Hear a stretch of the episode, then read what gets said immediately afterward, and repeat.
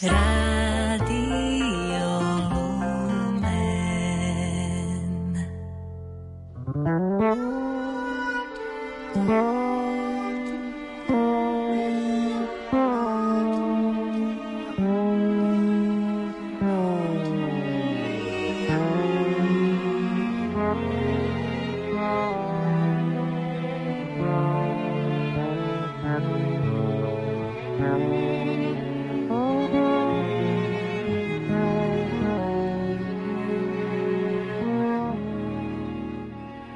Pracovným nástrojom boli Eucharistia a ochranné rukavice. Školské sestry svätého Františka prišli do misie svätého Jána v Barbertone na konci osemdesiatych rokov dvadsiateho storočia pracovať s mládežou na internátoch misií svätého Jána. Bolo to obdobie rasovej segregácie. Čierne a farebné deti nemohli žiť v mestách. Podľa zákona tam nesmeli zostávať ani po zotmení. Misia bola od mesta vzdialená iba osem kilometrov a tak bola dobrým miestom na ubytovanie detí. Prvé štyri roky strávili sestry klčovaním buša, čistením a úpravami zanedbanej misie. Postavili konvent a prestavali chátrajúce internáty pre stodvadsať študentov. Pustili sa do chovu prasiat, oviec a kráv. Založili záhradu. Misia sa postupne menila na nepoznanie a obrovská zmena sa medzi tým odohrávala aj v krajine. Vláda rasovej segregácie sa začala rozpadať. Apartheid sa skončil a zrodila sa nová Južná Afrika. Vtedy však ešte nik netušil, že prichádza niečo iné, čo zabije mnoho Juhoafričanov. Pandémia ajcu. Po desiatich rokoch práce s internátnou mládežou sa ukázala nová potreba. Starostlivosť o umierajúcich. Nemocnice nemali miesto pre chorých. Ľudia zomierali v neuveriteľných podmienkach, často úplne opustení a bez opatery. Školy v Novej Južnej Afrike boli otvorené pre všetky rasy a služba sestier sa tým skončila. Začali sa učiť, ako sa starať o pacientov umierajúcich na AIDS. Nasledovala dekáda, počas ktorej u nich zomrelo až sedemstošesťdesiat ľudí.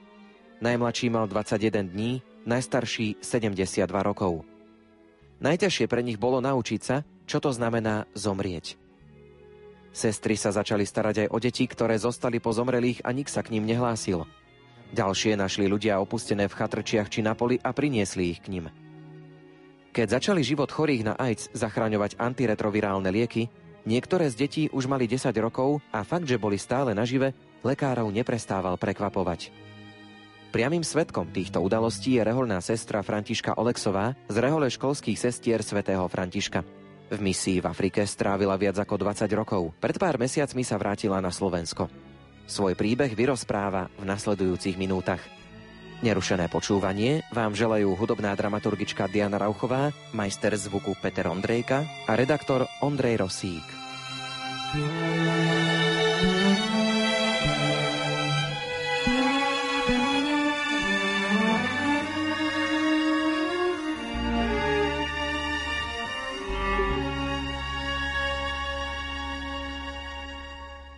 Ako to bolo s výchovou k viere u vás? Kto vás k viere privádzal v časoch vášho detstva, dospievania? Treba povedať, že to vtedy asi nebolo vôbec jednoduché, lebo to bol hlboký socializmus. Pochádzam z veľmi silnej praktizujúcej katolíckej rodiny. Pochádzam z Námestova. Moji rodičia nás, päť súrodencov, viedli ku viere od malička. Starali sa skutočne o katolícku výchovu, aby sme dostali dobrú. Základy viery, aj ich vzťah k Pánu Bohu, ich vzťah k modlitbe, pomoc ľuďom, ako sa chovali k druhým ľuďom, ako pomáhali, mi ukázali a priviedli ma skutočne hľadaniu a k osobnému vzťahu s Ježišom. Ten základ, keď sa vždy nad tým zamýšľam, som dostala v rodine. Takisto počas strednej školy, na strednej všeobecnej škole v Námestove, som sa stretávala s ľuďmi, ktorí pracovali v hnutiach mladých ľudí. Bol tam jeden kňaz, ktorý síce nebol v pastorácii, pretože bol vo väzení, otec Lajko Oriešok, a ten sa s nami rozprával o Pánu Bohu, viedol nás v malom spoločenstve. To všetko ma ovplyvnilo. Hoci neuvažovala som v tom čase o reholnom povolaní, keď som začala pracovať na kodovacom stredisku lekárskej služby v Bratislave,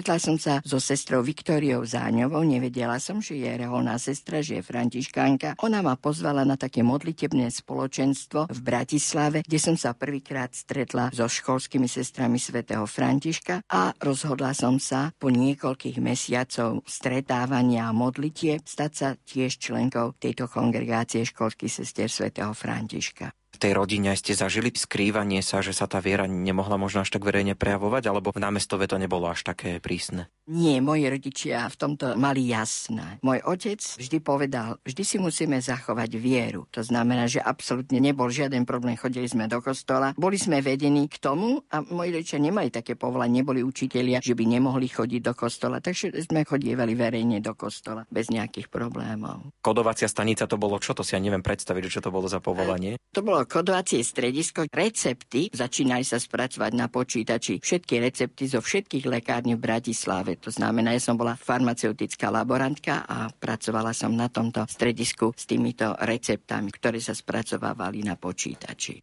Potom prišlo také rozhodnutie, že stať sa reholnou sestrou, vybrali ste si takéto povolanie. Ako to prijímali u vás doma? To ešte bolo v období, nebola sloboda. Moji rodičia nevedeli vôbec o tom, že som sa stala členkou reholného spoločenstva a taktiež som ešte mala brata, ktorý bol mladší a študoval, tak aj kvôli bezpečnosti, a teda nemohla som to rodičom povedať. Takže rodičia vôbec nevedeli, že som reholná sestra. Dozvedeli sa to až v osemdesiatom deviatom, keď prišla sloboda, a v roku devätnásťstodeväťdesiat som mala večné sľuby, na ktoré prišla moja mamička s bratom. Takže až vtedy sa dozvedeli, že som reholnou sestrou.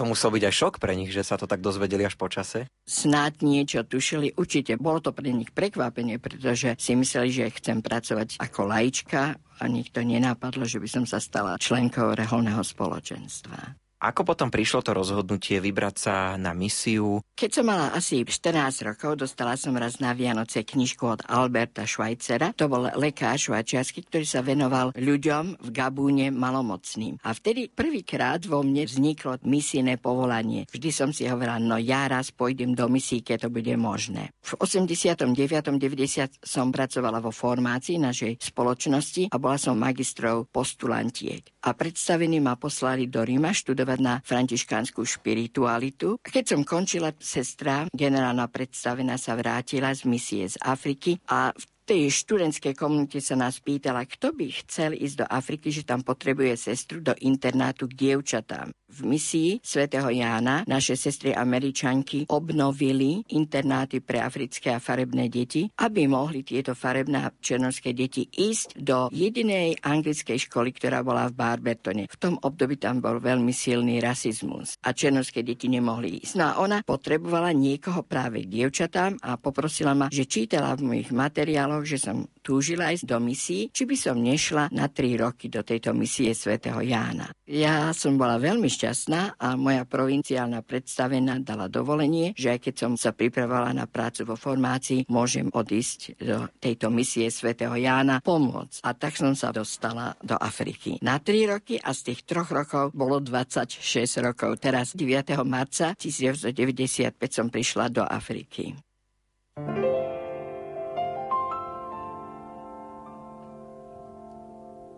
Tunchanu bitongwa mhariba Haleye muni omonya Otete ne gira bongoria Ese londo di mapolo Wengeri pia baninga Fikiona wodia Kwedi won Imende jene wan Gengenge kanamaiba Yekete onge ya madibari Aloba langu mumoi Obodi biso jungise Wimba onge ya kivu Batobo beona voni Kwedi won Timende nchene wan Nyopina manyakya Mange ya mabobe Akense To tete na bolo moti oi matata Mulem lem na wenge mbale Angelango mbusa Tete loba Palarati Najprv tri roky ste pôsobili v tom internáte, tam bola aká služba? Keď som prišla do misie svätého Jána, mali sme vtedy internáty pre farebné a černovské deti. V tom období sme mali stopäťdesiatštyri detí, ktoré v misii žili celý rok. Tam je školský rozdelený na štvrť roky. Každý štvrť rok deti išli tak na týždeň domov a na konci školského roku, to bolo v decembri, odišli na mesiac domov. To znamená, že v misii žili celý rok.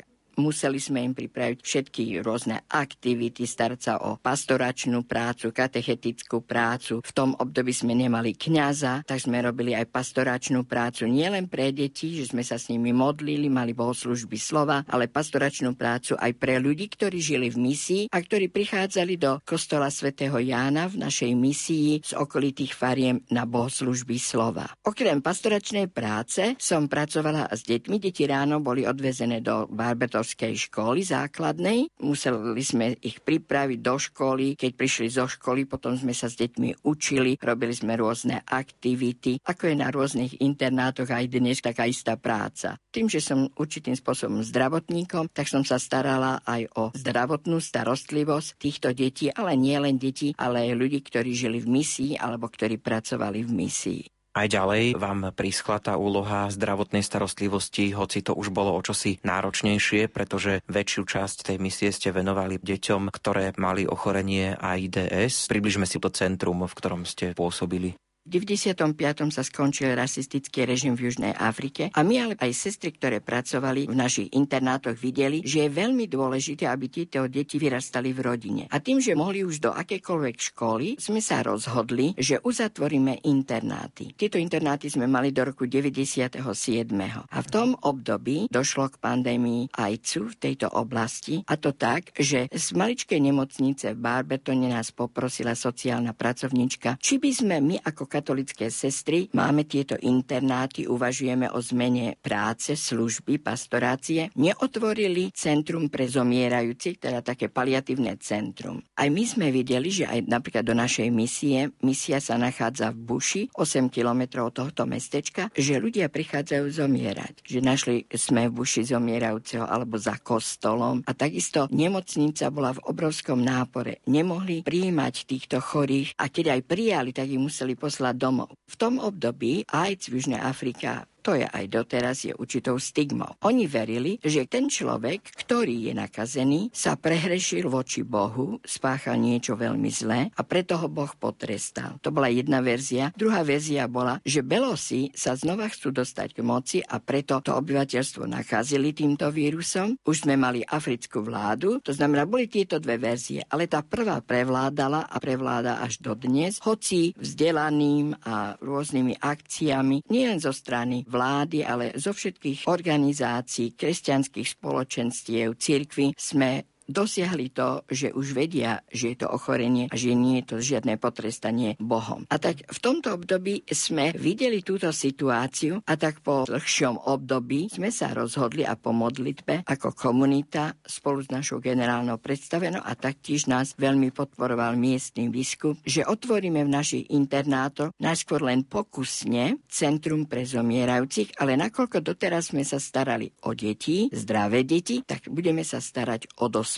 Na tom nezáleží, či sú to muži, ženy, bez rozdielu farby, pleti, náboženstva a rasy. Tak sme osemnásteho apríla devätnásťstodeväťdesiatosem otvorili Centrum pre zomierajúcich, Saint John Care Center pre zomierajúcich pre dospelých. Dostali sme z nemocnice a nielen z Barbertonu, ale z krajskej nemocnice, ktorá je štyridsaťšesť kilometrov z Nelspruitu. Nás požiadali, že majú matku, ktorá zomiera a dieťatko, dva a pol ročného chlapčeka. A že sú vyhnaní rodinou, rodina ich opustila, nemajú kde ísť, nemajú miesto už v nemocnici, oni ich musia prepustiť. Či by sme nezobrali nielen matku, ale aj dieťa. A tak my sme sa rozhodli, že teraz zoberieme aj matku a dieťa. A tak už videli aj v nemocnici v Barbertone, aj v okolí, aj sociálna pracovníčka a vlastne všetci, že sme zobrali už aj deti. A tak prichádzali matky, ktoré zomreli v misii, boli obyčajne pochované do hrobu chudobných, áno, lebo nemali príbuzných. Mali sme taký miestny rozhlas, volá sa to Gvala-Gvala, ktorý sme vyhlásili, že v misii zomrela táto a táto žena alebo tento a tento muž, ak sú príbuzní, aby prišli a pochovali. Takú dohodu sme mali s pohrebnou službou, že tú mŕtvolu v tej márnici držali dva až tri týždne. A keď nie, tak potom na štátne náklady boli pochovaní. Pretože v misii sme pochovávali len deti. Nemali sme žiadnu kapacitu, ani fyzickú, ani finančnú pochovávať. Tam vykopať hrob je veľmi náročné, lebo je veľmi tvrdá až cementová zem. To znamená, vykopať hrob trvá aj štyri dní pre dieťa a pre dospelého aj viacej. Takže len deti sme pochovávali.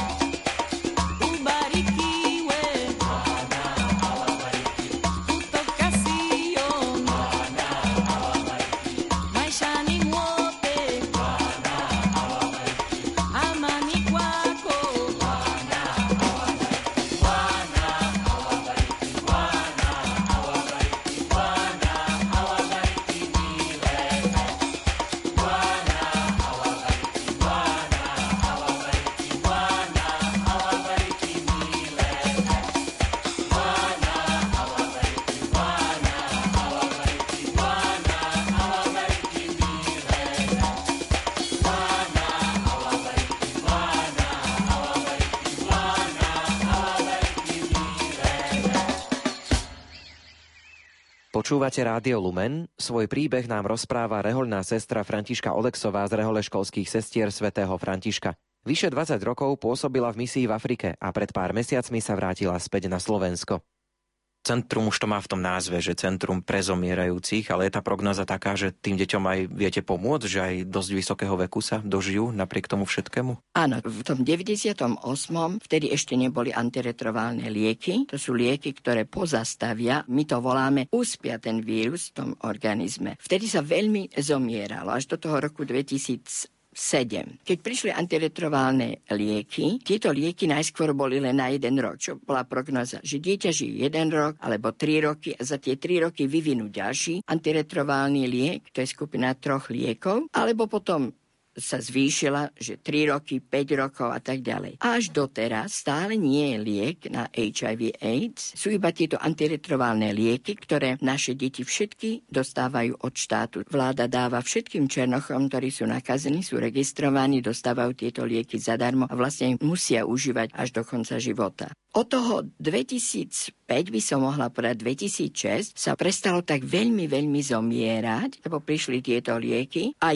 teraz máme z toho obdobia, z tých prvých rokov, prežilo sedem detí. To znamená, dneska majú dvadsaťjeden, dvadsaťdva rokov. A dokonca jedno z týchto detí, ktoré bolo nájdené na poli v plastikovom vrecku v sobotu deviateho mája tento rok, skončila, promovala na univerzite za učiteľku. Je to dieťa, ktoré prežilo zázračne. Ani lekári nevedeli si vysvetliť, že tieto deti prežili bez tých antiretroválnych liekov. Ale to bolo len sedem detí z toho množstva detí, ktoré sme v našom centre mali, o ktoré sme sa starali. Spomenuli ste tento pekný príklad slečny, ktorá promovala, ale všetky deti asi nemajú to šťastie, že ak aj prežijú, čo potom s nimi je ďalej, kam sa dostanú, to bývajú asi aj smutné príbehy. Keď sme začali túto prácu, museli sme si napísať určité také pravidlá konštitúcie. Vedeli sme, že deti budú žiť rok, dva, tri alebo päť rokov, maximálne do sedem rokov. Ale daj sme si, že sa budeme starať až do tých osemnásť rokov, že uvidíme. No čo sa stalo? Ale prišli antiretroválne lieky a Božou dobrotou a Božou milosťou tieto deti prežili a dostali sme sa pred niekoľkými rokmi do situácie, že naše deti mali osemnásť a čo teraz? A nemali žiadnych príbuzných, lebo tá matka alebo otec alebo tí príbuzní zomreli. Aj keď sme mali v roku dvetisícštrnásť dvetisícpätnásť projekt, kde sme sa snažili nájsť nejakých príbuzných z tej rodiny, preto viete, v Afrike rodina je obrovská. Tam bratranci a sesternice, to nie sú bratranci a sesternice, ale to sú bratia a sestry. Ale pre mnoho detí sme nenašli žiadnych príbuzných. Tak potom v spolupráci s takým oddelením sociálnej starostlivosti a z ministerstva sociálnych vecí sme urobili exitový plán, že tieto deti, ktoré budú študovať, budú stále ešte v misii a oni začali dávať taký určitý príspevok minimálne na živobytie a my sme sa snažili, aby ak to dieťa nemohlo pokračovať v štúdiu, kapacitu nemalo, alebo aj v dôsledku toho há í vé ochorenia mentálne, kognitívne myslenie bolo poškodené, že nemohlo to siahnuť, tak sa niečomu vyučilo. Sme sa starali o to, napríklad všetky deti v misii sa naučili variť a dokonca jeden mladík z týchto siedmých detí, ktoré prežili, je dnes kuchárom. Pre tieto deti žije v misii a varí večere, je pomocným kuchárom. Snažili sme sa takýmto spôsobom im pomôcť. Taktiež z toho projektu z dvetisícštrnásť pätnásť sme našli pre niektoré deti strýka alebo bratrancia z tretieho kolena, ktorí boli ochotní, že tento mladý človek vedel sa o seba postarať, prijali ich do tej rodiny a niektorí sú v rodinách, že majú niekoho svojho vlastného, lebo aj my sme videli, že deti sú na nás naviazané, sme ich rodina, boli sme pre nich všetkým. Matkou, otcov, učiteľkou, sestrou, pretože v našej misii sme mali aj domácu školu pre tieto deti, lebo spočiatku ich neprijímali do škôl štátnych, lebo sa báli, že naše deti, ktoré sú há í vé pozitívne, nakazia tieto deti. A verte mi, veľa tých detí v tých školách bolo takisto há í vé pozitívne, hej? Ale o tých sa nehovorilo. Takže mali sme domácu školu, tak sme tieto deti pripravovali, aby potom sa mohli niekde začleniť. A máme aj napríklad z týchto siedmých detí, keď sme teraz odchádzali minulý rok, jedna z našich detí je teraz primary caregiver, je zodpovedná za všetky opatrovateľky. To znamená, niektoré deti pracujú v misii alebo v mestečku v Barbertone. Jeden z našich detí, ktoré prežili, je teraz učiteľom, študuje diaľkové učiteľstvo, ale učí na základnej škole v Barbertone na bývalej beložskej škole. Uvidíme, že ako sa to ďalej rozvinie, lebo teraz vláda sa snaží takisto vytvárať, možno by sme to tu nazvali, ako tu máte učňovky, že aby sa vyučili nejakému remeslu. Ale to je všetko len také v plienkach. Stále to není dopracované.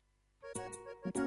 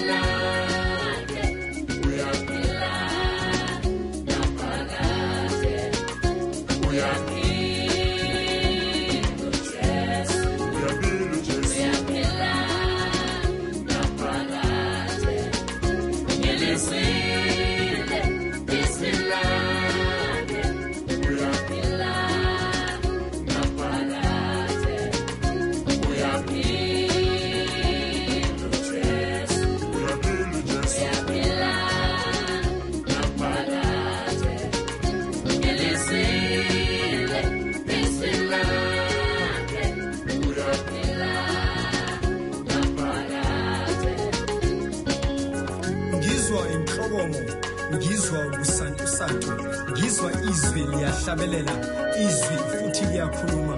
Sizalelwe ingane, saze sanikwa indodana. Wonderful Counselor, Prince of Peace, Mighty God, Eternal Father. Sasingabahlambalazayo, sasingabenza okubi, sasisekumnyameni, sasikude neqiniso. Namuhla sisekukhanyeni, namuhla sixabane nokubi, namuhla sazi iqiniso. Ngokuba uma umuntu ekuJesu uba yisidalwa esisha. Yebo, ngizwa izwi. Sahlanzwa ngegazi lemfana elaqithwe ngeGolgotha uma bemgwaza bemlethela, maqedwe kwaduduma izulu lazelazila abamnyama. Eloi, when he died, Eloi, he died. Yes, he died. But behold, he rose again. Yes, he rose again. But he liveth forever. uJesu uyaphila naphakade.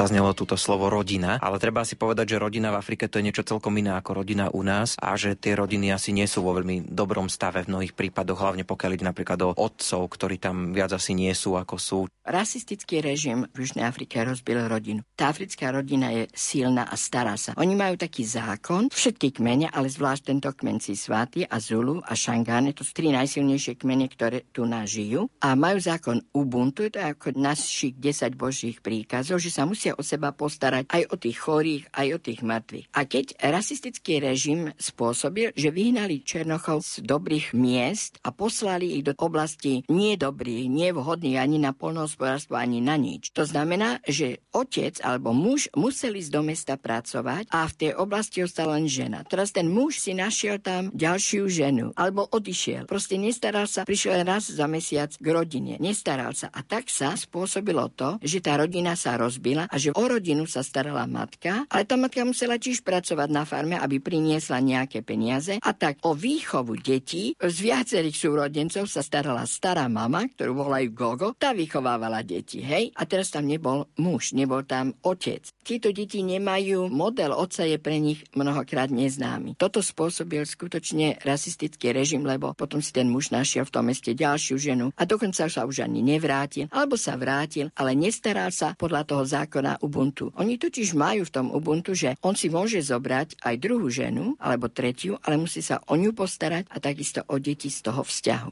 Rodina je tam rozbitá a žiaľ, toto ostalo.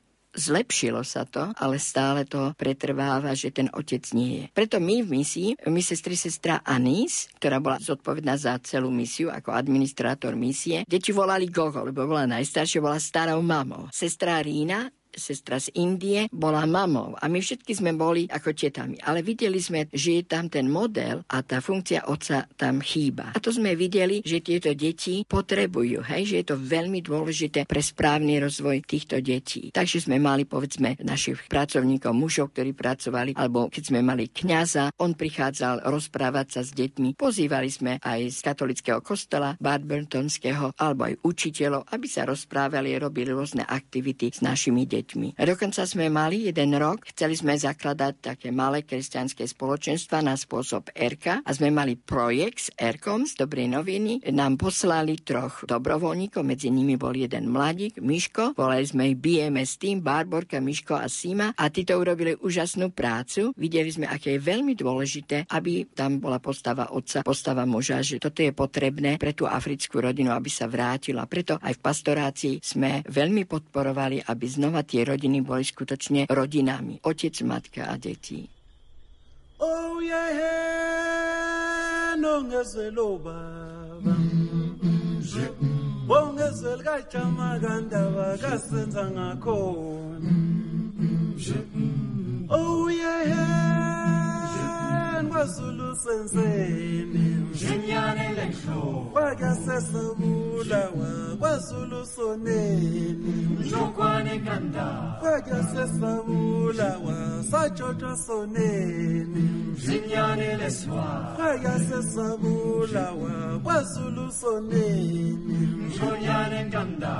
Oh yeah, sizamlawonga khande mkhona. Kandizinhlendla ngisize mabalo balo ngozi insizwa kabani laka zonke ngigijima kulelizwe lo baba insizwa yomuntu makiya ngijiji insizwa yomuntu makiya nganduku wokulelizwe lo baba umuhle yena makiya ngendu insizwa yenkosi makiya ngijima yehe Nobliswe lo baba insizwa yenkosi umakiya ngewi ufuhle yezampati wengezi yehe newazulu senzeni zinyane lenhlo omusho musho yebamasiphu la kamamba musho yebyadela kazombisi omusho yebyamnyamana woukanqengelele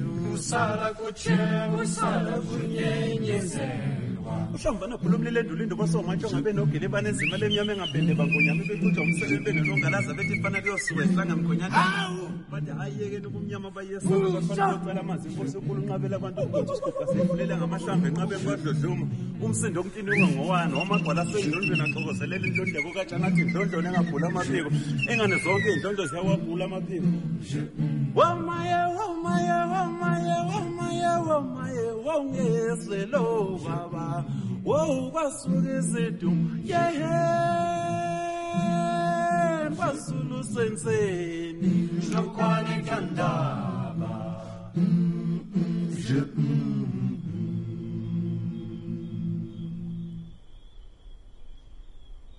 Ak ste si nás naladili neskôr, pripomínam, že počúvate Rádio Lumen a svoj príbeh nám rozpráva rehoľná sestra Františka Oleksová z rehole školských sestier svätého Františka.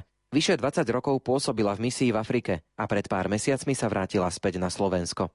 Keď sa ešte vrátime k tomu, ako v Afrike vnímajú práve to ochorenie AIDS, neviem, či to ešte stále platí, ale čítal som, že niektorí dospelí tam dokonca veria, že keď znásilnia dieťa, tak sa vyliečia z toho ochorenia, čiže asi aj takéto deti ste tam mali, ktoré takýmto spôsobom k tomu ochoreniu prišli. Hneď od začiatku, ako sa rozšírila táto pandémia, títo sangomasi, tí domorodí liečitelia, začali hovoriť a hlavne v dvetisícjeden až dvetisícpäť to bolo veľmi rozšírené, že keď černoch znásilní maličké dieťa, on sa vylieči a to dieťa sa nenakazí. To znamená, dochádzalo a dochádza až doteraz k obrovskému množstvu znásilnení nielen starších dievčat, ale hlavne detí. Áno, aj my, žiaľ, sme mali v našom centre pre deti a mládež deti, ktoré boli nielen jedenkrát, ale aj dvakrát znásilnené v dôsledku tohoto. To je skutočne bolestné a preto sme robili obrovskú kampaň v tomto. A nielen my, ale aj všetky cirkvi, teda aj protestantské cirkvi a takisto tie africké cirkvi, vlastne všetci, takisto v školách, ministerstvo zdravotníctva proti tomuto, že to nie je pravda, aby sa zabránilo práve tejto strašnej tragédii, ktorá až doteraz je. A tieto znásilnenia, to je veľmi bežné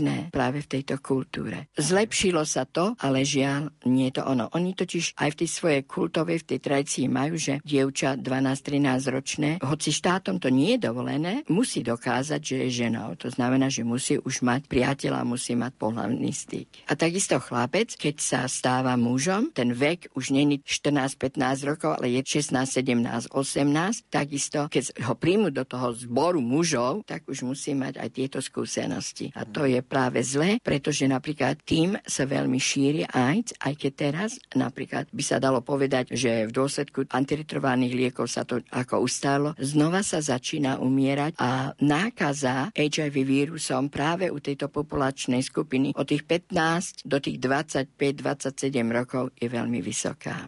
Ako ste získavali pomoc, pretože všetko to niečo stojí, aj tie materiálne veci, ako napríklad strava, takisto tie lieky, takže kto vám pomáhal, aby vôbec to centrum mohlo fungovať? Ja vždy hovorím, že Pán Boh nás do toho vtiahol a vždy sme sa modlili a hovorili sme, Pane, my sme tvoje ruky a tak teraz nám ukáž cestu, ako sa máme postarať o tú potrebu, o stravu. Lieky sme dostávali hneď od začiatku, ako sme otvorili centrum, sme mali taký akože dohodu, nie kontrakt, ale dohodu medzi tou nemocnicou v Barbertone a v Nelspruite, že čo nám budú môcť dať, tak nám dajú. To znamená aj lieky, ktorých tam vtedy nebolo, mali sme iba dva alebo tri lieky proti bolesti, že nám toto dajú, čo nám budú môcť dať. Ale čo sa týka jedlo, tak sme žobrali. Sme chodievali na farmy a farmárom sme poprosili, či by nám nemohli dať zeleninu alebo ovocie. Takisto v kostole sme vyhlásili, či by nemohli pomôcť. Robili sme rôzny fundraising, písali sme projekty do Nemecka, do Ameriky, na Slovensko, do Talianska. Čiže naša kongregácia nás podporovala a by som sa chcela aj touto cestou poďakovať na Slovensku všetkým dobrodincom, ktorí prispeli do Dobrej noviny, lebo z Dobrej noviny sme mali tiež projekt dvakrát, čo nám veľmi pomohlo. Takže ďakujem všetkým Slovákom, ktorí prispeli a ktorí prispievajú do kolednickej akcie Dobrá novina, lebo naozaj tie peniaze sa správne využívajú a týmto spôsobom zachránili mnohým našim deťom život.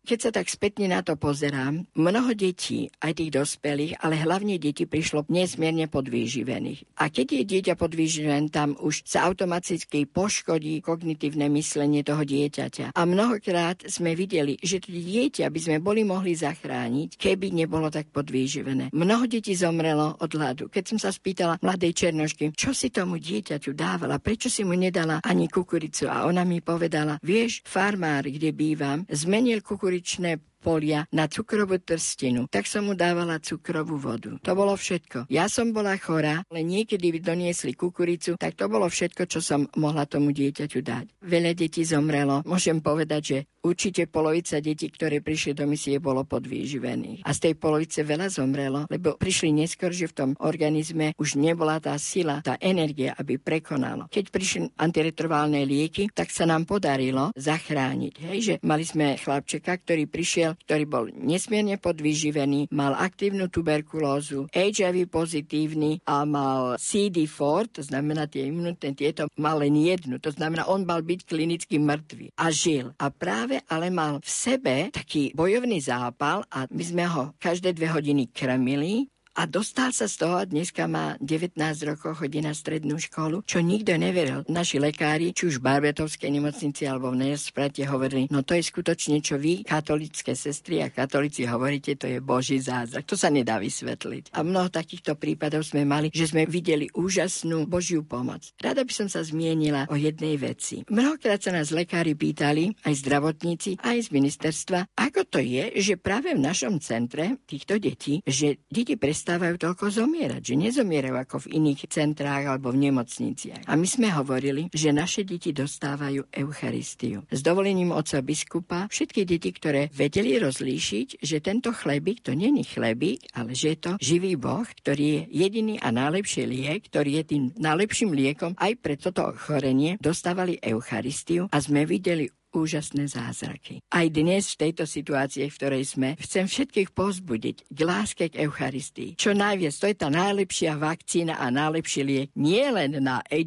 vé AIDS, ale aj na COVID, aj na všetko ostatné. Takže vytvoriť si vzťah k Ježišových Eucharistii a skutočne to je ten najsprávnejší liek. Lebo to môžem povedať po dvadsaťtri rokov, Centrum pre deti a mládež a pre zomierajúcich existovalo. V našej misii som videla obrovské zázraky práve pomoci Eucharistie.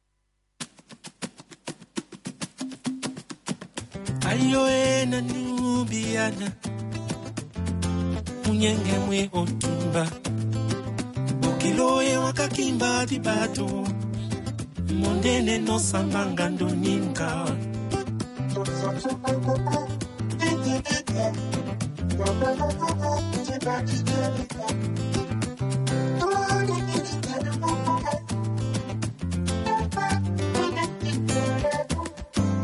Ayoe kukunga wasenga Unyenge mwapa moto Mami nyanga tingemba musuka Mondene no sikanga ndoninka Umana mwana mwana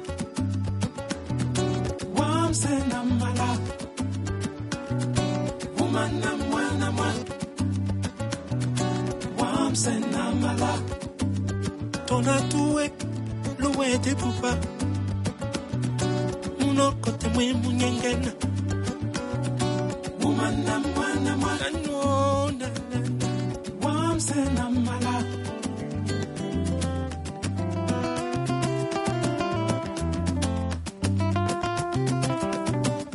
Sumwengi nekomba bobe Sima bwa munyeke Ndike wonye mangando e mangolo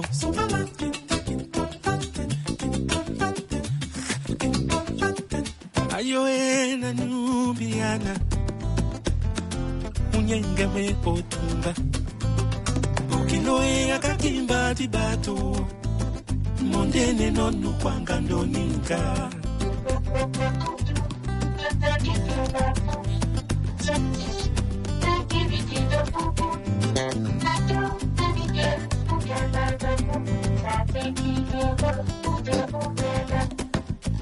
Ukuele onga la senga Nama wolo ponbango Papi wanga kakimba musuka Mondene no samanga ndoninka Umana mwana mwana Senamala Umana mwana mwa Wam senamala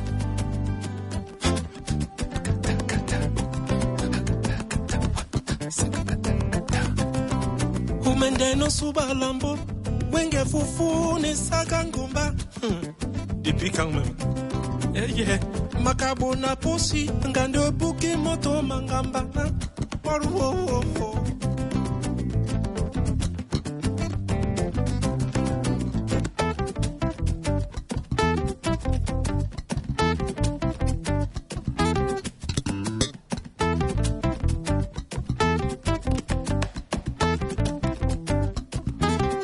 Selemba yako son na malaba munenge mangamba Oi oi oi sona mama Una imba wone mbenge mkoti mwonyolo mama Oi oi oi sona mama Kima kangila muna tikinde dalabe wudu Oi oi oi sona mama Seleso timbamboe, ulimba sonambongoe.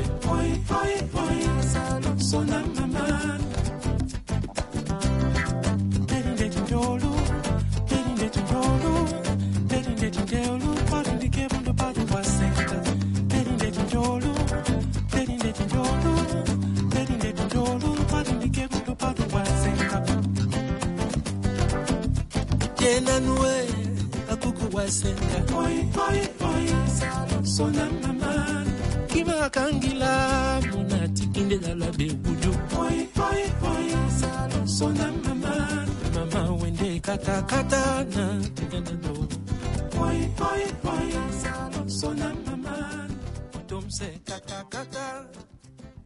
Za posledný rok sme sa aj my tu na Slovensku zarúškovali a chránili sme sa proti covid devätnásť. Vy ste sa tiež asi museli chrániť počas toho, ako ste pracovali s týmito deťmi. Keď sme sa dozvedeli v decembri dvetisícdevätnásť, čo sa stalo v Číne a keď sme videli, že sa to rozšírilo do Talianska, do Lombardie, vedeli sme, že definitívne táto pandémia, tak ako mnohé iné pandémie, viete, za tých dvadsať rokov my sme tam mali rôzne pandémie, nielen tento AIDS, há í vé, ale všetko možné a sme to tak v pokoji prežili. Výhodou týchto čer- je jedna vec. Tým, že oni tým všetkým prešli, oni veria. Život je dar a Boh nám dal ten dar a teraz on ten dar si môže vziať. A teraz sa pozrel na zem a hovorí, ty pôjdeš, teba nechám, ty tri mesiace, ty dve hodiny. Takže pokojne to prijali. Nebol tam taký stres, ako povedzme v iných častiach sveta. Pokojne vedeli, že prišlo zase niečo, čo musia prežiť. Boh to dal a prežijeme to. Keď my sme sa dozvedeli o tomto, že tento vírus už ide, takisto z ministerstva zdravotníctva prišli a povedali, sestry, musíte sa pripraviť. No tak ako sa môžete pripraviť v tejto situácii, hej? Tak sme sa usmiali a sme povedali, pripravíme cintorín. Všetci sa na to zasmiali, no ale urobili sme nie cintorín, ale zistili sme akú hladinu, akú imunitu majú naše deti. To sme robili aj predtým a zvýšili sme vitamín D, C, selen, aby deti nadobudli silnejšiu imunitu. Takisto sme zatvorili misiu, že sme len my sestry chodili nakupovať alebo priniesli nám potraviny. No ale deti, pretože mnoho z týchto detí má poškodené pľúca. To znamená, boli sme len ako komunita, jedna rodina a deti sme posielali vonku, aby normálne žili. Učili sme deti, takže keď deti išli do nemocnice alebo išli vonku, mali rúška, ale v misii nenosili rúška, lebo to bola jedna komunita, nikto iný tam nebol. No lenže stalo sa to, že naše caregiverky, opatrovateľky prišli z černovskej lokality, z Mjandini, ktoré bolo veľmi postihnuté vírusom a priniesli vírus do misie. A tak aj skoro všetky naše deti dostali, ale tým žili pripravené a vďaka Božej dobrote a milosti ani jedno z našich detí nezomrelo, iba dve učiteľky zo školy, ale ani jedno toto há í vé pozitívne dieťa, alebo ktoré už má aj AIDS, nezomrelo. Niektoré mali ťažší priebeh, niektoré ľahší priebeh a z pracovníkov, aký je Pán Boh dobrý. Boli sme tam už len tri sestry, dve sestry Američanky a ja a ani jedna z nás sa nenakazila. Sme nemali COVID, všetci ostatní mali, ešte potom kuchárka a jeden muž, ktorý pracuje, má na starosti hospodárske veci v misii. Bolo to, samozrejme, že sme sa chránili, ale viedli sme ich k tomu pozitívnemu pohľadu, že normálne žiť. Učili sa, mali vyučovanie, robili sme aktivity, viedli sme bohoslúžby, katechézu a dôverovať Pánu Bohu. Samozrejme takú ochranu, keď sme niekde išli, nosili sme rúška, aby sme chránili nielen seba, ale aj tých okolo nás. No ale chrániť ste sa museli aj, aby ste sa práve tým AIDS nenakazili. Na začiatku to bolo náročné, zvlášť s dospelými, pretože to boli zomierajúci, ktorí prišli z nemocnice, alebo ich našli v chatrči zomierajúceho a priniesli, alebo sociálny pracovník, niekto povedal, alebo na ulici, no z rôznych miest títo ľudia prichádzali. To znamená, skoro každý mal tuberkulózu, alebo zápal plúc, poškodené obličky. Mnohí mali poškodenú kožu, že ste si mysleli, že majú malomocenstvo, že majú lepru. Museli sme používať rukavice. Ja si pamätám, že jedna mladá žena si bátle, bola zomierajúca a keď som sa s ňou modlila, tak mi povedala, aj ty sa ma bojíš, ani ty sa ma nedotkneš a máš rukavice. A tak som sa s ňou porozprávala a som jej povedala, vieš, keď ťa ošetrujem a umývam, tie rukavice mám, ale keď sa modlím, tak si tie rukavice dám dole. Keď sme začali pracovať s deťmi, tak už sme dostatočne boli vzdelané ohľadom tohto vírusu, iba keď dieťa malo poškodenú pokožku, tak sme nepoužívali ani rúška, ani rukavice. veci, lebo sme vedeli, ako to dieťa máme chytiť, ale keď bolo treba, tak sme používali. Samozrejme, že sme sa chránili a každý rok sme boli testovaní, takisto aj my sestry, či sme sa náhodou nedopatrili, hlavne v dôsledku tých tuberkulóznych pacientov a detí, či sme sa nenakazili. Hovorí sa, že ten vírus má rôznu koncentráciu, najsilnejšiu hlavne v krvi, ale aj v moči, v spútum, v pote, v slzách, vo všetkom. Ale má inú koncentráciu, to znamená, musíte vedieť pracovať s tým človekom. A vždycky hľadať, používať, ako vy hovoríme, zdravý rozum. Ako tamto potrebujem, tuto to nepotrebujem. Asi tak. Skonze ngonyama kachutele ngemthini yafa yavuka ngosuku lwesithathu. Skonze ngonyama kachutele ngemthini yafa yavuka ngosuku lwesithathu. UJesu vukile uyaphila. UJesu vukile uyaphila. Somlande somlande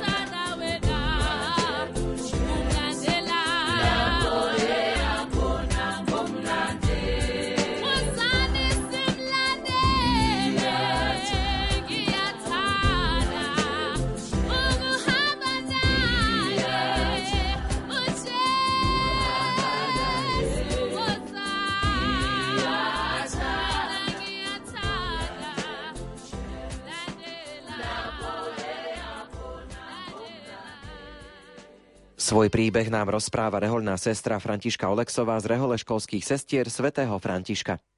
Keď ste hovorili o tom, že koľko dní sa tam kopú tie hroby, to vy ako sestry ste museli, alebo mali ste aj nejakú mužskú ruku, ktorá vám s týmto pomáhala, keď už sa stalo, že ste museli to dieťatko pochovať a, a takéto veci riešiť? Pochovávali sme deti, ktoré nemali, alebo nikto sa neprihlásil, aj keď sme vyhlásili tým rozhlasom, alebo prišiel s matkou. Mnoho tých žien si zmenilo meno kvôli tomu, že nechcelo, aby tá rodina mala tú stigmu, aby vedeli, že ona zomiera v misii. Prišla do misie, alebo v tej nemocnici, kde ju prijali, povedala iné meno. To znamená, že aj keď my sme vyhlásili to meno, že táto žena zomrela, nikto sa neprihlásil, lebo nevedeli. Až po niekoľkých rokoch sme si viedli presné záznamy. My sme odfotili každého pacienta, ktorý prišiel do nášho centra, ako prišiel a potom keď zomrel. Stalo sa, že prišli príbuzní a povedali, dozvedeli sme sa, hľadáme svoju dceru alebo syna a povedal nám, že možno v misii. No a tak sme našli, že áno, tento mladý človek bol u nás, tu zomrel a je pochovaný v Mjandini na cintoríne, ale pod úplne iným menom, lebo uviedol toto meno.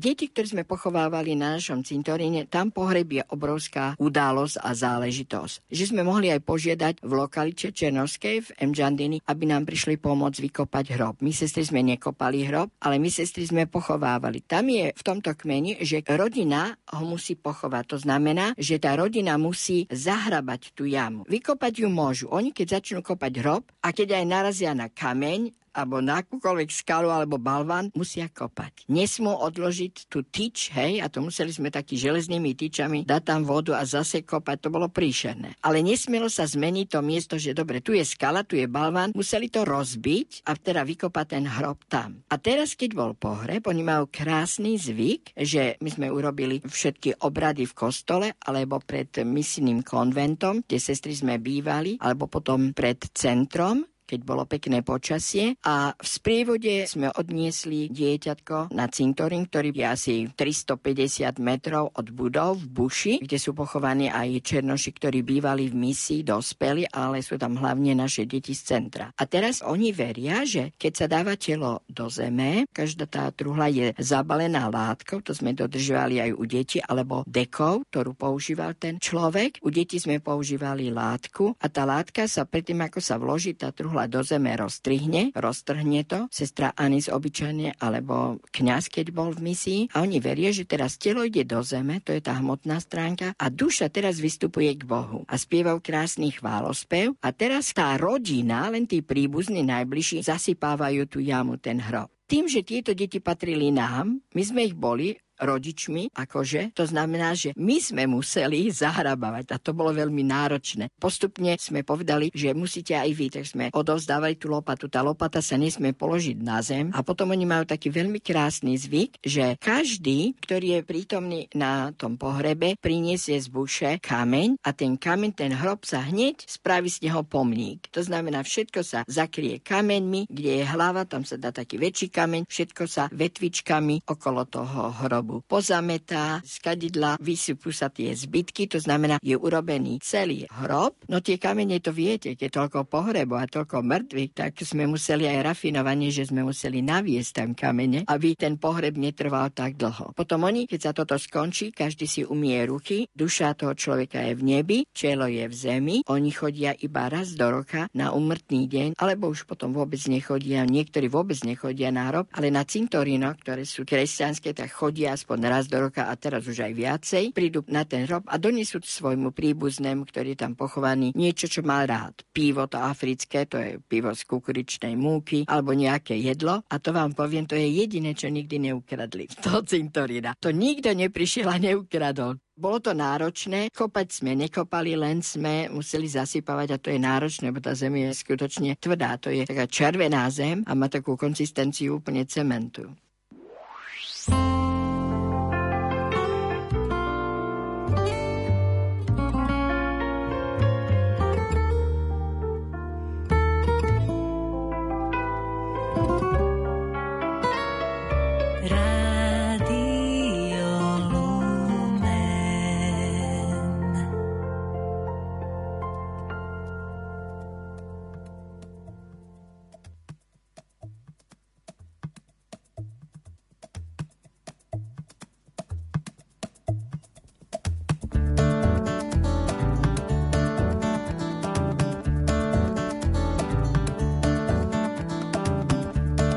jibaleno nae disi bobi mundumbu